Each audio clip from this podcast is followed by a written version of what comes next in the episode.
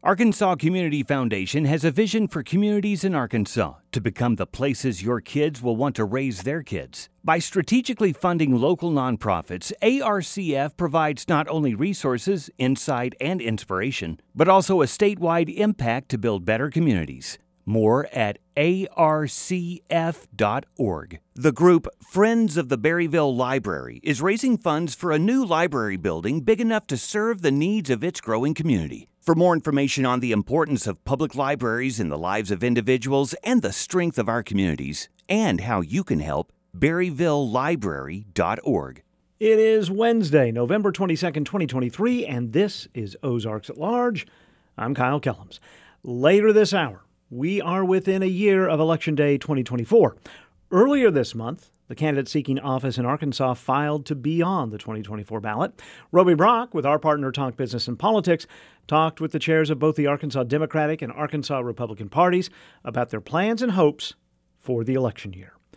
First, across the state and country, school district administrators are having trouble recruiting and retaining qualified educators.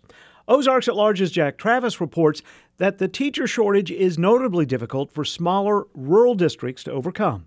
Some, like the Lincoln Consolidated School District, are looking to their schools' calendars for solutions. Across the country, teachers are choosing to leave the profession and walk away from their classrooms. The National Institute for Educational Statistics reported over half of public school administrators found their buildings understaffed last year. Stan Carber has been the principal of Lincoln High School for 14 years, and he says the teacher shortage is especially prevalent in Arkansas.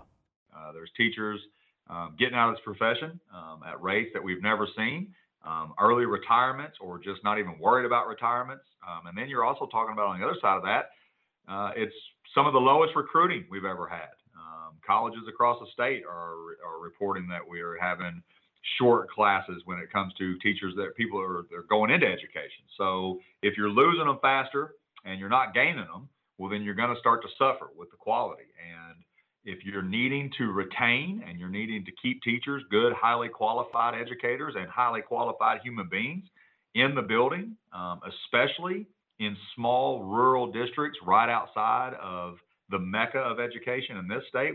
Lincoln High is part of the recently consolidated Lincoln School District, which covers a large rural area in western Washington County. Students come from many small communities, including Cincinnati, Morrow, Cane Hill, Evansville, and others. Carber says it has one of the biggest square mileages that school buses have to travel in the state to pick up students, but it's still a smaller district despite its large coverage area. With the high school's modest student body of 370 and the district's close proximity to large school districts like Fayetteville, Springdale, and Bentonville, Carber says he and other administrators have had to get creative in order to convince teachers to not only teach at Lincoln, but stay there. Their solution? A four day school week. The reduced schedule began this year, and Carber says it's going well so far. The benefits uh, are that we don't work on Monday. Um, we spend a lot more time with our families. Um, we, you know, in my opinion, we boost the economy. We're out shopping and uh, and eating more. Um, you know, spending time out and about. Um, one less day a week that we actually have to work. Um, so there's there's always that added day of the weekend, which you know just as well as I do that three days a week uh, boost mental health. Carber says Lincoln made improving the mental health of students, faculty, and staff the paramount focus this year. He says the social isolation and mental strain caused by the COVID 19 pandemic affected his students emotionally, and schools weren't taking action to correct this problem. If you've got a bunch of kids who are not as mentally healthy as they should be, um, that's going to have a direct effect on the adults that are in the building sharing the room with them, just like it would if someone had COVID, just like it would if someone had the flu or a stomach bug. So if there's a stomach bug going through our building, we take all these precautionary measures to go through and try to make sure that nobody gets it. We spray down desks and we spray down hallways and we all run around here and do the best we can with our hand sanitizer. But if there is a group of kids who are not mentally healthy, there doesn't seem to be a lot of action being taken. This extra day off can be used for professional development, parent teacher conferences, or just rest. Carber says his students have already started prospering under this new schedule.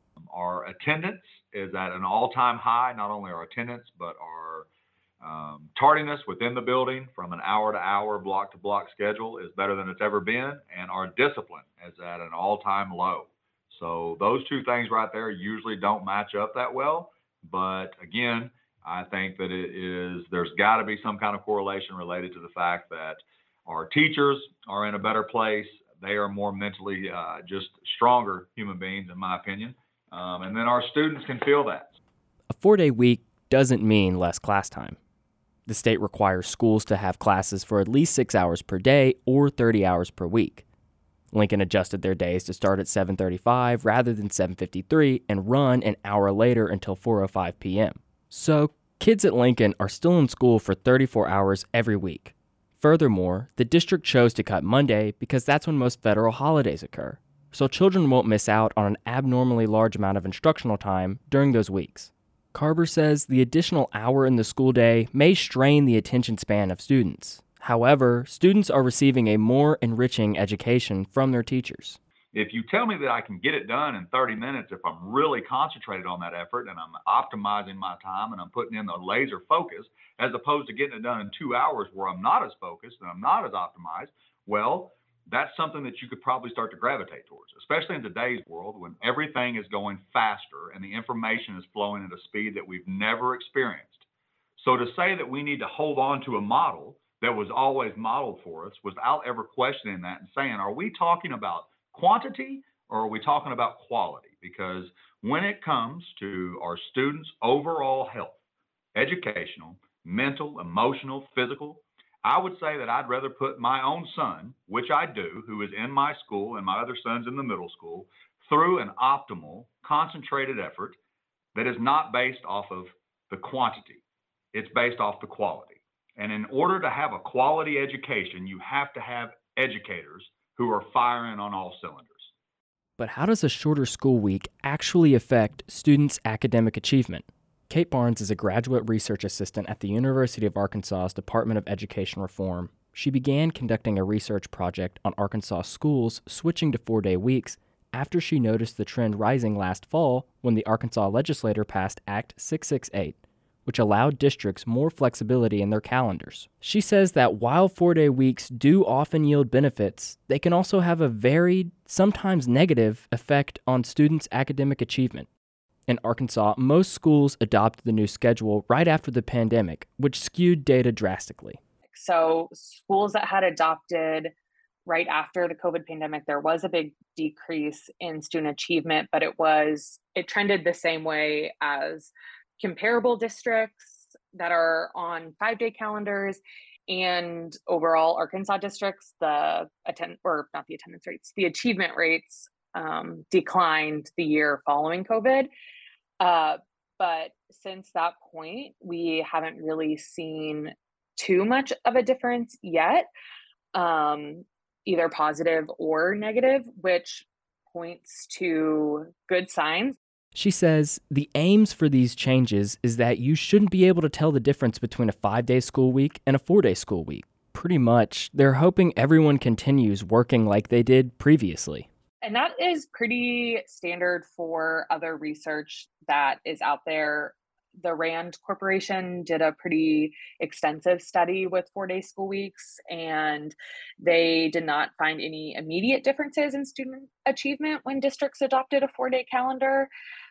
Um, but that study did find that those students were not growing as fast as comparable districts that were operating using a traditional calendar. And in Oregon, there is a lot of research coming out of Oregon State from Paul Thompson. And they found that shortened weeks have detrimental impacts on student achievement, particularly for boys and particularly low income students. So overall, it's it, it's a little bit mixed. There will be more data available on how Lincoln students' academic achievement has been affected once the Arkansas Department of Education releases their test scores for this ongoing school year. Now, two glaring questions remain. Where do students go on their days off, and what do they do? Barnes says these are questions school districts must consider before making the switch. If districts are considering adopting a calendar, it really needs to be a good fit for their community. So a big part of adopting calendars is getting community feedback from families and and and businesses and things in your area. So though that's almost more important, I feel like, is that yes, maybe you might be able to recruit and retain more teachers and things like that. But if you don't have proper childcare, or um, maybe if your your dentist offices are closed every Monday, maybe adopting a four day school week isn't great if you're off on Mondays because then kids can't go to the dentist and then it doesn't help with the attendance. Carber says that on their new day off, many high school students pick up extra job shifts, help out around the house more, tend to farm work, or go do things for themselves. He says they take advantage of that day off just like students would on any other day off from school, and families are not having trouble securing childcare for younger students.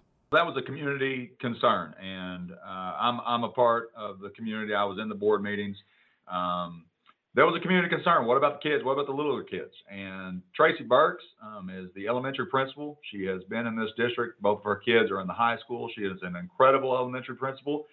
She met those concerns. We still run a pre-K program on Monday, so our pre-K program is open. Those kids are here. Um, our daycares throughout the community, I'm sure that they have had an influx of enrollment, um, and I think it speaks high volumes to our community that once this went through, the rearview mirrors were taken off, and they all started looking for solutions to move forward. So we had aunts, uncles, grandparents, just like we did when you and I were in school. If the day is needed and someone needs to take care of those kids, those kids are being taken care of. We run food services. We make sure the kids are taken care of as far as their needs, and everything has gone smoothly. The LEARNS Act that passed earlier this year set an annual salary minimum of $50,000 for teachers in public schools across Arkansas. And while this may help rural districts recruit and retain educators, a four day school week may offer rural districts an additional perk that larger school districts cannot compete with. Plus, recruiting and retaining strong educators, regardless of the school district, can play a part in helping students succeed. Take a moment to think about a teacher who impacted your young life. Whether it was the English teacher who took extra time to help you work through writer's block, or a chemistry teacher who stayed after hours to tutor students who had trouble understanding difficult concepts. Educators are a fundamental part of a student's journey, and administrators like Carber hope that this remains true at his school district as well. What if you never got the chance to connect with that teacher because of where you went to school? That's the reality many rural school district administrators are trying to correct. For Ozarks at Large, I'm Jack Travis.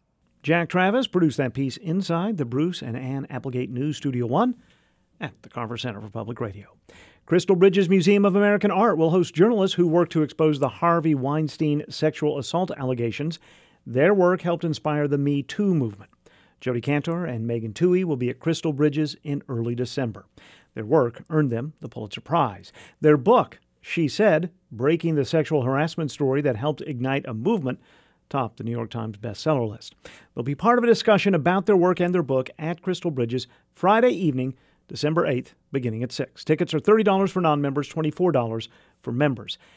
By the way, Annie Leibovitz recently photographed Twohey and Kantor, and that portrait is part of the current exhibition Annie Leibovitz at Work that can be viewed through January. The new visitor center at Pinnacle Mountain State Park in, well, just west of Little Rock is scheduled to open in less than a week. Grand opening set for Tuesday.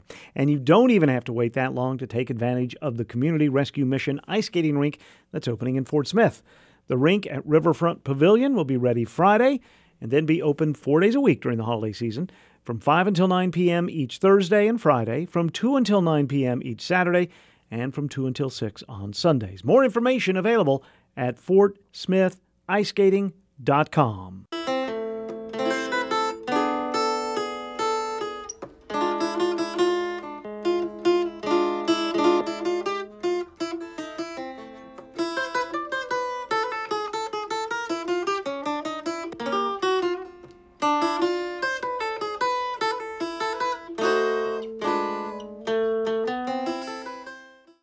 to come on our show, Pastor Clint Schnekloth's latest book recommendation is designed to help us all consider some pretty big ideas. People are much more now asking the question I don't really care what you believe, I want to see what you do. That conversation in today's second half hour of Ozarks at Large.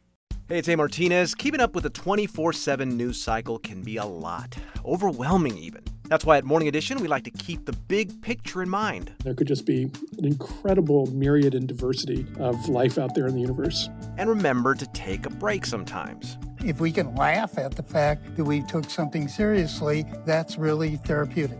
Listen weekdays to Morning Edition from NPR News. Morning Edition tomorrow morning and every weekday morning from 5 until 9. This is Ozarks at Large. This month, Arkansas crossed another milestone, moving forward toward the 2024 election. Candidate filings for offices in state government, as well as those for federal offices, ended last week. Roby Brock, with our partner Talk Business and Politics, asked the state chairs of the Republican and Democratic parties about their plans for their candidates for the next 12 months.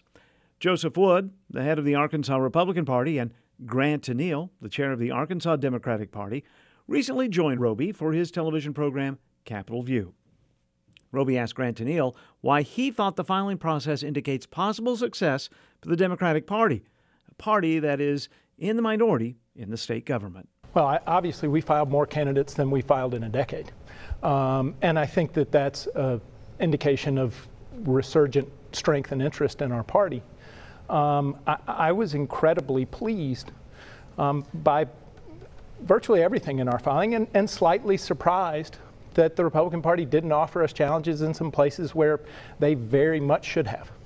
Uh, just throwing out one um, David Whitaker's seat, where Joe Biden won by four points doesn't draw a challenger, which is Ashley Hudson, Andrew Collins. Ashley Hudson, Andrew Collins, and and the thing is, all that does is leave us with more gas in the tank to defend Steve Magie. Joseph, you left too much gas in the tank no, for, no. for Grant there. Tell me why it was a good week for I, I mean, It really filing. was. I mean, we had about uh, a little more than a third of the House uncontested for the Republicans. We had more than 50% of the uh, Senate uncontested. So again, um, with the majorities that we have, uh, we, we feel real great about not only maintaining, but even maybe picking some things up. Um, I was really excited about some of the things that's happening down in Hope and uh, uh, seeing some of the candidates come through. We had again a number of presidential candidates come through. It was it was a it was a I, I'm pretty excited about it. You also know 16 years ago when I was running for chair, we were in your position. We had nothing. There was nothing going on, and so I'm pretty excited about sitting in this position, seeing where we are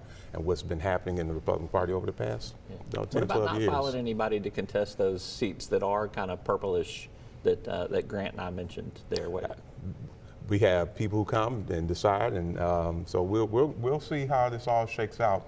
Uh, is it a resurgence? That's great that you guys have folks coming out, but uh, I think when you start looking at the, the bold leadership of our governor and our legislative and what's been happening over the past, uh, well, I don't know, uh, since she's been in, people are excited about what's happening. And we'll see that pop in November we can come back and visit with you and see how that how that. Uh, you said that the governor has been helpful for your party. You say the governor's been helpful for your party. Absolutely. I mean, somebody's going to be wrong. Yeah, come November, we'll see. And I think sure. by November we will see. That's exactly right. Um, I, I do think that there has been national attention focused on the problems that our governor has had, being transparent about the way she spends money.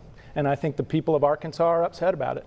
And, and I think that polls commissioned and run by Republicans have indicated that she's got a little bit of a problem right now. Well, when I see 61% of the folks saying that, yes, we're in the right direction here in Arkansas, and within 11 months to see not only uh, reformation in our education unseen in Arkansas's history, when we look at uh, public safety, economic vitality, you guys started some of this, uh, but you can't draw economic vitality in the state if you don't have educational workforce. That's been a focus for this governor and their legislative body, as well as public safety. And so we work through those particular Grant's going to give all the credit to President Biden on that. No, but, but we, I, Arkansas Democrats wholesale disagree with the fact that destroying our public schools uh, piecemeal is the path to any sort of economic vitality in the future. So yeah, education is going to be an issue in this. Education uh, is going to be a cycle. huge issue. Well, well I, I, think again, we 100, 137 years we've been trying to do something, I guess, in Arkansas to move uh, our education system from the bottom to the top.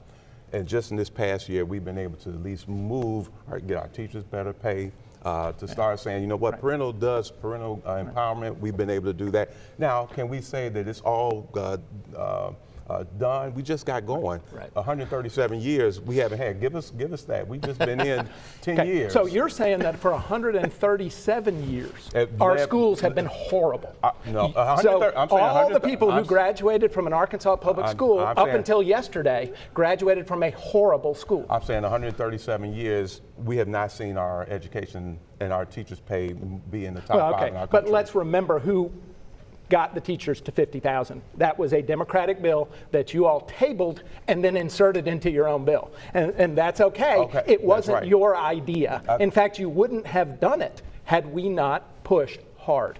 Uh, and we being as in Democrats. how, how long how long ago? No, we introduced a bill this last legislative session for $50,000 pay. Okay. And then That- you tabled that bill and took the guts of it and inserted it into your own bill. so so your legislative the body and the and the governor. But you didn't is- introduce a $50,000 bill until we introduced the a people of Arkansas win. The parents win. right. Oh, yeah, they That- did. Now and again. Thank you, Democrats. And, and thank you, Democrats. Could have done that some time ago. Oh, we've we've raised teacher Uh, pay it- but it over and over and over again. Okay. For the last 16 years, it's been but it- pretty I will say that candidate Sanders did talk about raising teacher pay. That's what Just she didn't talked put a about. dollar But there was no But dollar Chris, amount. Chris That's Jones, correct. the Democrat, talked about it as well. So. Right. They did. Uh, I want to pull back to candidate uh, filing here and just ask uh, a question. Not that I don't want to stay on the subject that we're on, but what's going to be what's going to be victory for you guys after the November elections? Will it be breaking the GOP supermajority? Will it be holding the GOP supermajority? If those things change, will you view that as a setback if you lose the GOP supermajority? Will you view it as a setback if you don't break the GOP supermajority? Well, I definitely think us holding and, and finding ways to increase that is going to be a, a victory. But definitely holding and then going beyond, and then obviously we'll continue to work the agenda that the uh, the party has been set forth. There's no way I could say that r- failing to break the supermajority would be a, a disappointment as long as we make progress. Um, we are far behind in terms of resource and everything else. We have been doing a fabulous job rebuilding our party. I, I expect that we will win some races this time. I can't predict where we will end up. Uh, I would also like to see us run hard and successfully here in the second district. I think we've got a great candidate, and, and I think the second district congressman is flailing a little bit right now. Yeah, well, you do have four contested That's right. G- uh, primary, uh, four contested races. There is a GOP primary up in the third district right there. That's correct. Um, give me your case for why you think that you will hold all four of the Republican incumbents. Give me your case of why you think you'll pick off one or more. Well, I think that if we continue to focus on the things we need to focus on, which is where our country is, with what is going on with Bidenomics, Biden inflation, what's going on gas prices, going on our border, we will continue to hold on, and our Congress, Congress people will continue. We'll continue to maintain Congress, and uh, we don't have, uh, and then we'll continue to maintain the House. So I think really it's about staying on message about what's going on, and and then from the areas that's ailing the country as well as Arkansas, and then focusing on the things that's been good and right for Arkansas, which is education, workforce, um, uh, public safety, and our Protect Act. and And I Protect watched Law. that circus up in Congress. I'm not sure I'd want to be in charge on either side of the aisle. To be honest with you, it's a, it's And I such a close margins right. there. You know. But I also think that, that Roby, you just said it. This particular Congress is having a real tough time proving to the people of America that they can run the country. And I think it is time for wholesale change. Is wholesale change just uh, winning a slim majority back? Because I think you're going to be in the same boat if Democrats win a slim majority at the national level. I mean, I, I think so, but I, I think that the country's always in better shape when Democrats are running it. all right, we got to. They running it now. We got man, about two minutes left, so I'll give you a minute apiece here. Give me your uh, give me your case for keeping Joe Biden president. Give me your case for um, Trump's the front runner right now. The governor's endorsed him. Let's Sure. give me your case for Trump being president again. Grant, I'll let you go first. Well, I, I think that first and foremost, it's important to remember that Arkansas Democrats don't fix Washington. Um, we are running to fix things here in Arkansas. But I believe that Joe Biden has us on the right pathway. I think when we talk about things like uh, inflation at the gas pump, we've got to remember that we're fighting two wars in places that are, well, we aren't, but we are, are watching two wars being fought in places that are incredibly important to the flow of petroleum. Um, and so some of that is causing some of these prices. Uh, I, I think that we are um, in a healthier position economically than we've been in quite a few years. We have come out of this um, pandemic time better than anybody expected us to. Everybody was expecting recession, recession, recession, and so far it's been more of a soft and slow landing. Um, I think you continue the work. Yeah, Joseph, well, we get the last word I, I on think, air. I think we have two reports, and if, again, President Trump is the, the nominee for the Republicans, you have a record of a president, and you have the current president's record. And I think line by line, you can just see that clearly the Republicans win the economy, vitality, the uh, energy, the independence. We can go straight down the list and say under Trump's administration, prior to President Trump's administration, prior to COVID, we were booming and thriving. And I tell you, uh, Democrats and Republicans saw better gas prices. They saw uh, uh, rest across, across peace around the world. We got a big war. You mentioned, uh, and it's down on the border, and no one's uh, addressing and getting that taken care of. So we get a chance to see that play out uh, come November with the presidential candidates, and then that starts to fall right down in line with where we are in Arkansas, continue to lead the rest of the country. Joseph Wood is the chairman of the Arkansas Republican Party, and Grant Tennille is the head of the Arkansas Democratic Party. They spoke with Roby Brock from our partner, Talk Business and Politics. The conversation first aired on the TV program Capital View. You can see Capital View every Sunday morning at 8:30 on KARK in Little Rock and Central Arkansas, and every Sunday morning at 10:30 on KNWA in Northwest Arkansas in the Arkansas River Valley.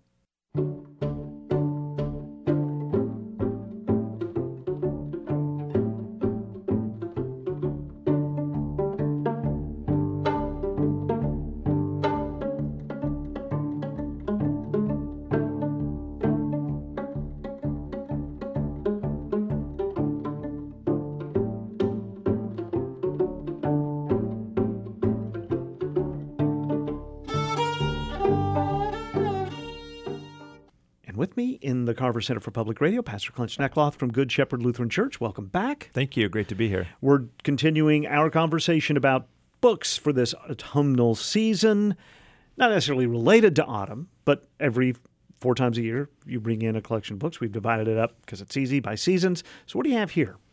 Well, I brought a book that I've owned for a long time. I can tell. Yeah. This is a book that I acquired when I was in seminary. Um, there's actually a newer translation, but I brought the one that has more of my notes in it, etc. Mm-hmm. And it is the Book of Concord, translated by Theodore Tappert. And these are the Lutheran confessional documents. Lutheran confessional documents. Yes. Yeah.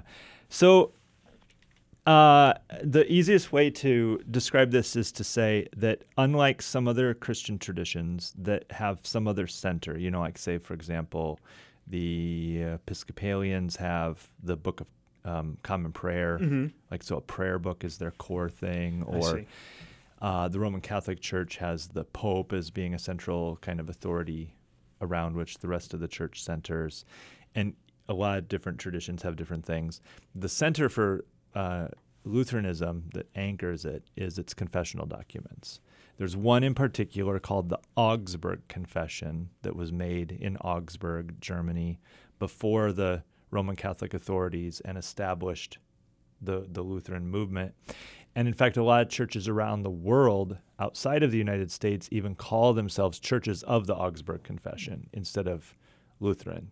Let me just ask quickly here because I think for many of us, we hear the word confession, we think maybe like a police procedural law and order where you confess. Oh, yeah, right. In in this instance, what does confessional? It's basically like a longer form of a creed. Okay. This is what we believe I about right. these topics. And the Augsburg Confession was 28 articles about things like God, the church, sin, you know, like whatever the topics were. Mm-hmm. And what they were trying to do was convince, in, in the case of the Augsburg Confession, they were trying to convince the Roman Catholic authorities that they actually weren't teaching anything out of line with Roman Catholicism, just corrections to things that had gone astray uh-huh. that didn't work out. Mm-hmm. yeah. yeah. um, but that's what the Augsburg Confession is. And then what happened was that there was that first one, the Augsburg Confession, and then Lutherans started to collect a couple of other documents that they thought were good summaries of the faith. Mm-hmm. Um, the most famous one is the Small Catechism, which a lot of people have had to either memorize or study when they went to confirmation. Mhm. There was a large catechism that was written because when Luther Melanchthon traveled around the area around Wittenberg in, in that era, they found out that most of the priests were actually illiterate. Mhm. Uh, could couldn't definitely couldn't read Latin, even though they'd memorized Latin to recite the mass. Sure. And so they decided to write a thing to teach the priests what Christians believed. And that was the large catechism. And then there were a couple of other documents. Uh, there was a apology to the Augsburg Confession in response to what the Roman Catholics wrote, critiquing the Augsburg Mhm. Confession. There was a um, a document that's called "The Power and Primacy of the Pope," which Melanchthon wrote to challenge the How'd that go over? yeah, that was Yeah, you know, okay, yeah. yeah. and those have all been collected into the book called the Book of Concord, which is our confessional documents. And what all Lutheran pastors vow when they're ordained is to preach and teach in accordance with Scripture and the Lutheran confessions. Okay. And the reason I brought this isn't so much to like convince everybody that they should be Lutheran or e- maybe even read the Book of Concord, but like it's a kind of I think it's an interesting topic today.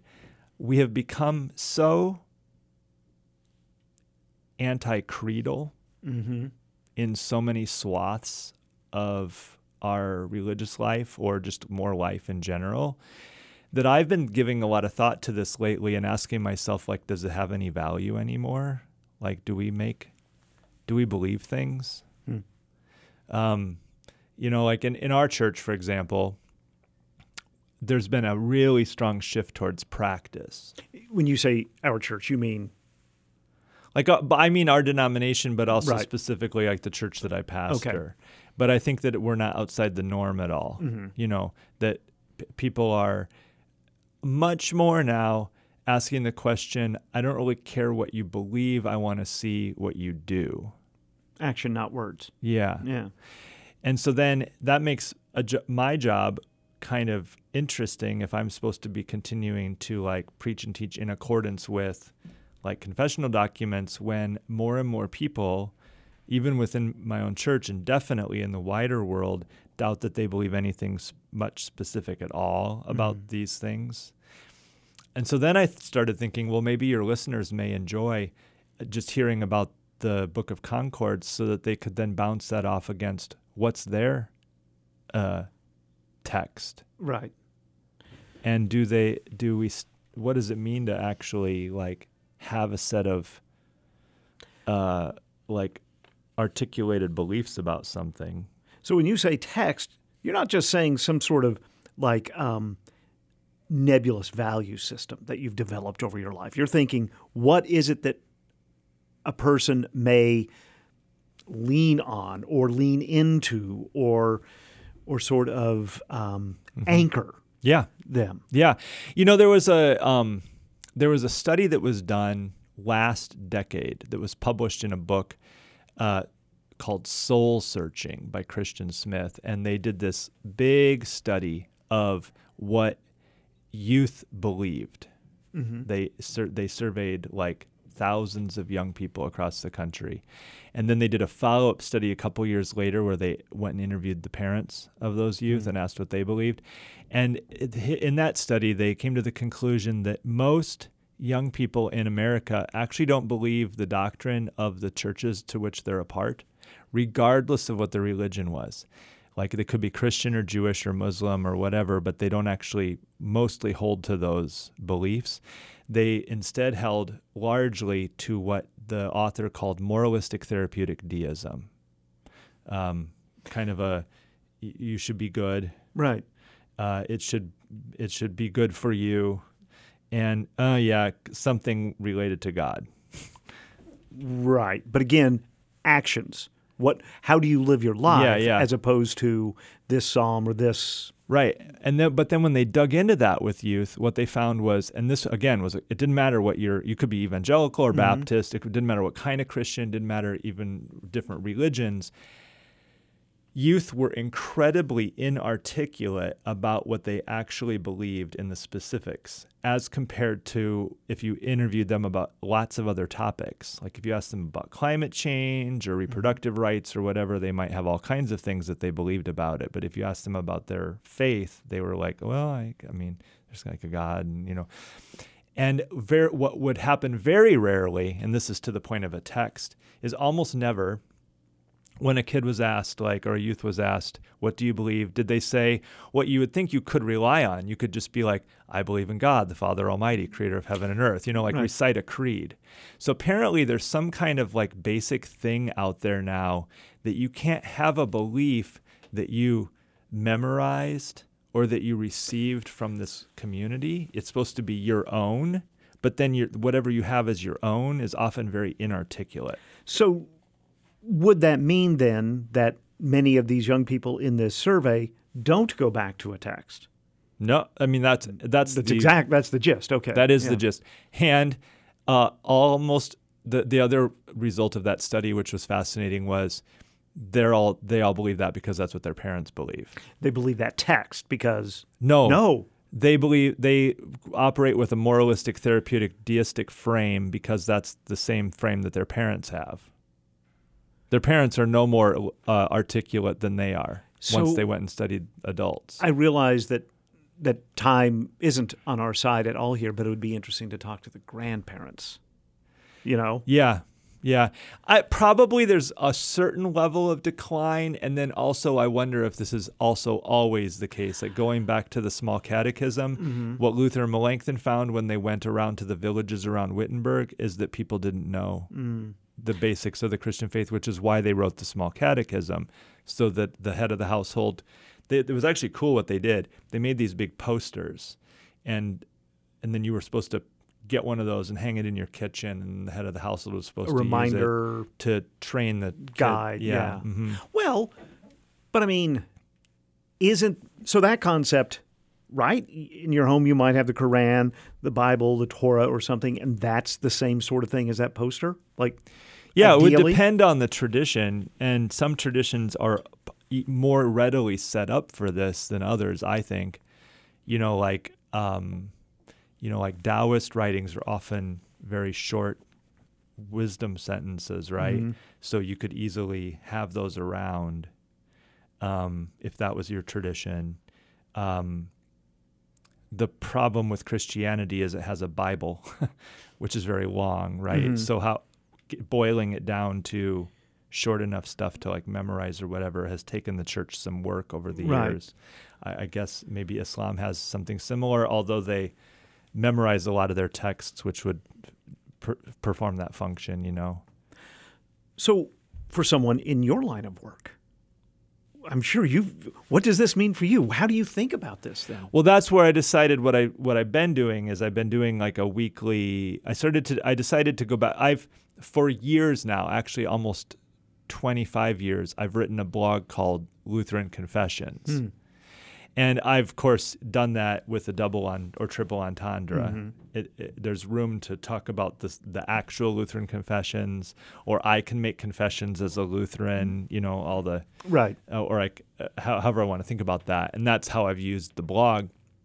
But I decided to go back to actually doing a weekly installment about the actual Lutheran confessions, just to ask myself, do I even subscribe to these? Mm things in in a way that's meaningful anymore because I've also moved together with a lot of the people at least in my church and my denomination to a much more practice or praxis mode.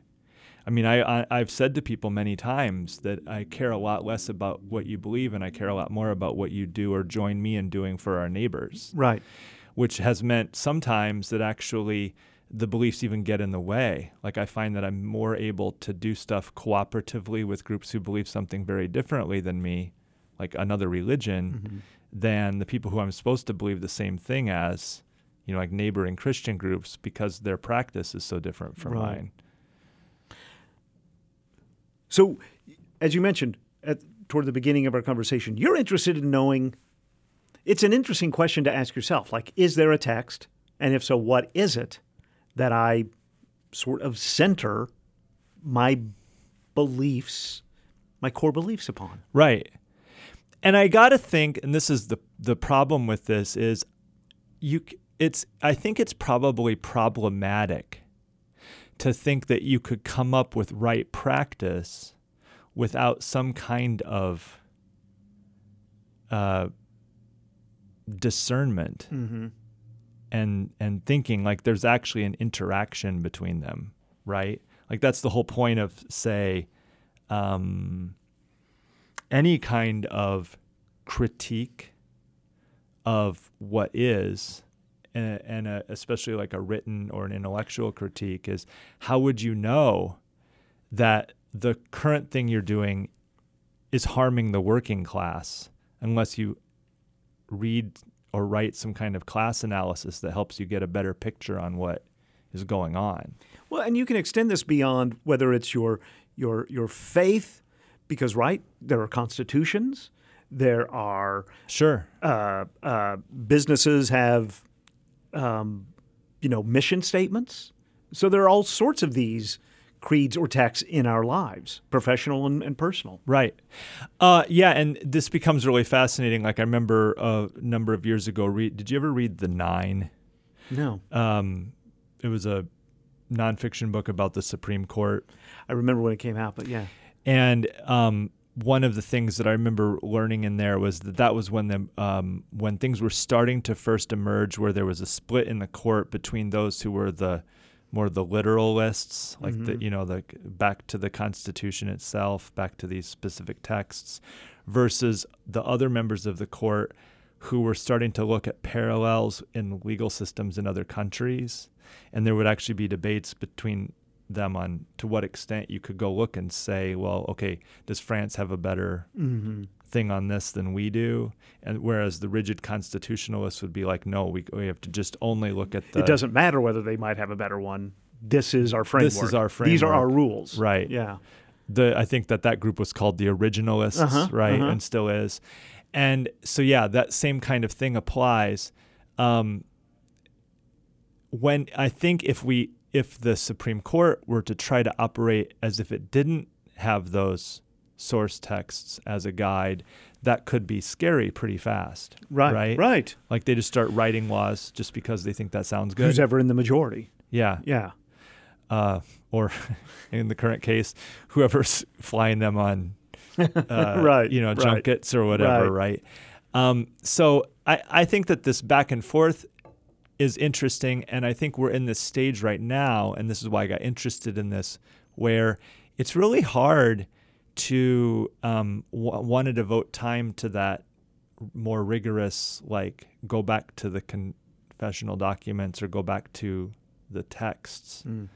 um, because people are are struggling. I think in this moment with belief systems generally uh, and I know a lot of legitimate reasons for why they're Mm-hmm. doing mm. that, and that's why this has become kind of interesting for me.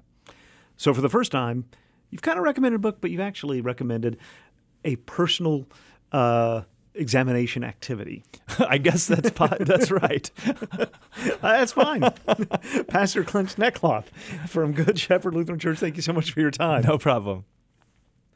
Sona, the Symphony of Northwest Arkansas, continues its main stage season December 9th with two performances of its annual Christmas concert at Walton Arts Center. Performing a mix of holiday favorites under the baton of Maestro Paul Haas, musicians will also be joined on stage by the Sona Singers and other guests. Tickets at 443 5600 or sonamusic.org. The Ozark Society is a regional conservation organization known for saving the Buffalo National River from being dammed. Members across the state who love rivers and wildlands hike, volunteer, and work toward a common goal of keeping the natural state natural. Information on memberships at ozarksociety.net. It's Wednesday. Not a day when I usually talk with Becca Martin Brown, the arts and entertainment editor at the Northwest Arkansas Democrat Gazette. We're doing this today, though, because we've got Thanksgiving, the day after Thanksgiving coming up. Becca, welcome back to Ozarks at Large. Well, and by the time I talk to you again, I'll be too old to probably speak anything but gibberish because I have a birthday Sunday. So good to do this while I still have some mental faculty. Well, I take it. I I promise you that turning 39 is not as bad as it sounds. And that's why I love them, folks. That's why I love them. All right. So, So I have yeah, go ahead. I have news to be thankful for. And that is We finally have the dates for the return of Arkansas Public Theater at the Victory. we sure do. It's going to it's being renovated and they're going to open in the spring. They are, and we they their first two performances on the new stage will be Pat Metheny on March 13th and J.J. Grey and Mo, Mofro on the 14th. But Arkansas Public Theater will be back April 5th with Into the Woods. Sondheim. Auditions are in January. Then the next show is in May, the end of May. I can't believe they're doing this show. They're doing Rent. Oh, wow. And the third show for the abbreviated season 38, which will be in August, is Kinky Boots. Okay, they're going they're going big. They're going big. If you're going to do three shows, go big or go home or come home or take your stage back. So auditions are January 22, 23 for Into the Woods. Before that, even, there will be the season leaks announcement for season 39. That's happening somewhere January 19th. Not real sure where yet Because they won't be able to do because the, the, theater. will not be available. Right. Yeah. But the season leaks announcement will take place, so you'll know what's happening in season 39. And that will be six shows, starting with auditions on August 5th and 6th, and the first performances for season 39, September 20th through 22nd and 26th through 29th. And you can find out more at arkansaspublictheater.org. And then there's a super cool exhibit open at the Rogers Historical Museum, and they will be open not tomorrow or Friday, but they will be open Saturday. Mm-hmm. It's called Working America, and it's from Exhibits USA, which creates touring exhibits, looking at photographs of American immigrants and first generation Americans, generally at work in the small skilled trades that are so much a part of everything we do. Interesting. Interesting. And they ask, the museum staff asked the Ozark Literacy Council to ask its students to weigh in.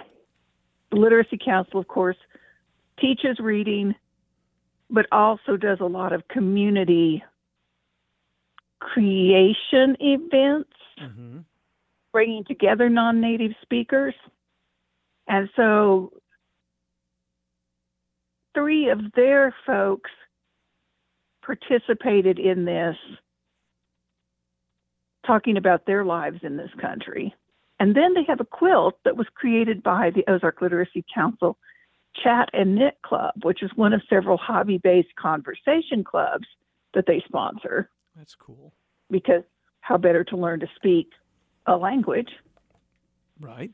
and each of the chunks of the quilt were knitted and then put together as a quilt, and each one represents a country. And it will be on show through January 7th. But if you're looking for something to do Saturday, because you've been at home with the family, all you can handle, Mm-hmm. they're open 10 to 4. Okay. It's free. Rogers Historical Museum on 2nd Street in downtown Rogers. You can peer at the Victory Theater. You drive by. Right. if it looks like they're on schedule to you, or you could do one of a thousand Christmas things.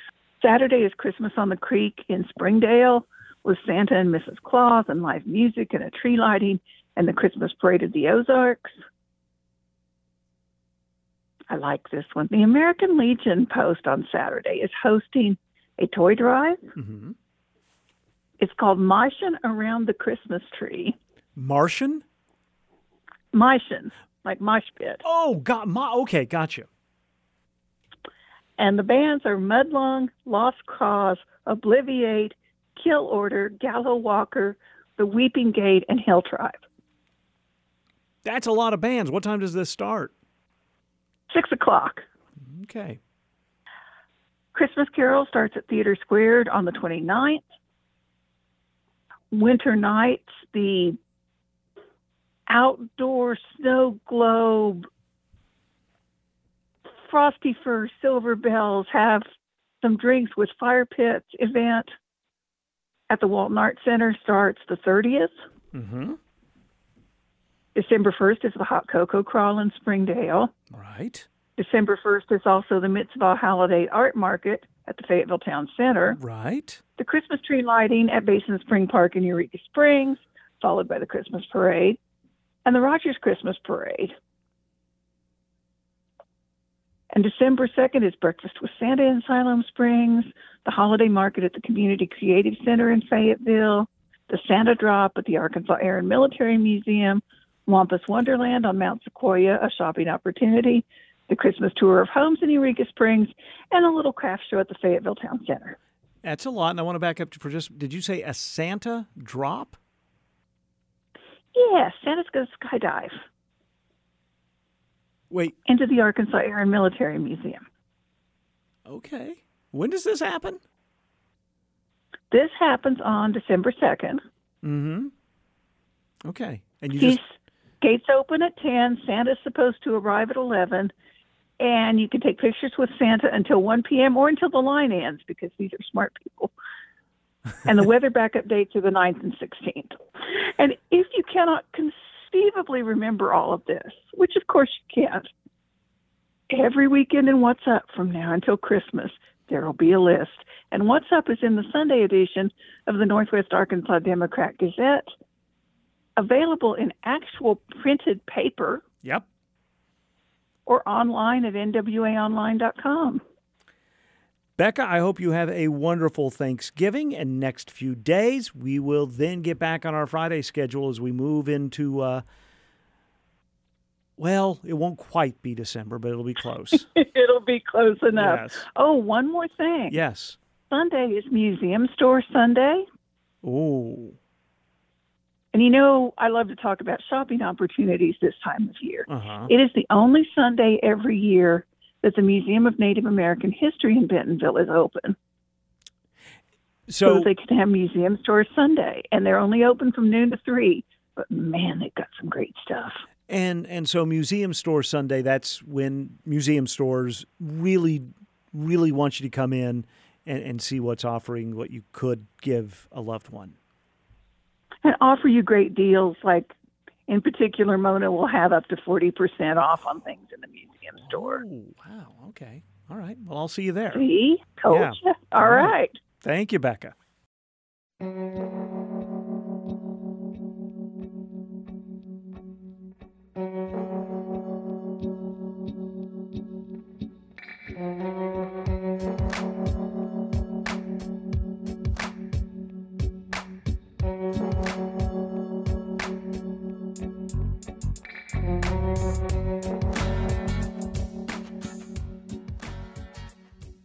Ozarks at Large is a production of 91.3 KUAF Fayetteville, a listener supported service of the School of Journalism and Strategic Media at the University of Arkansas. Contributors this Wednesday included Jack Travis, Ruby Brock, Pastor Clint Schnekloth, Becca Martin Brown, and our theme is written and performed by Daryl Shawn. I'm Kyle Kellums. Thanks for being with us. Arkansas PBS is premiering a new kids series, Mystery League, with new episodes airing every Sunday. The 20 episode live action series follows three fifth grade detectives as they solve the never ending mysteries of the fictional small Arkansas town of Mulberry Springs. More at myarpbs.org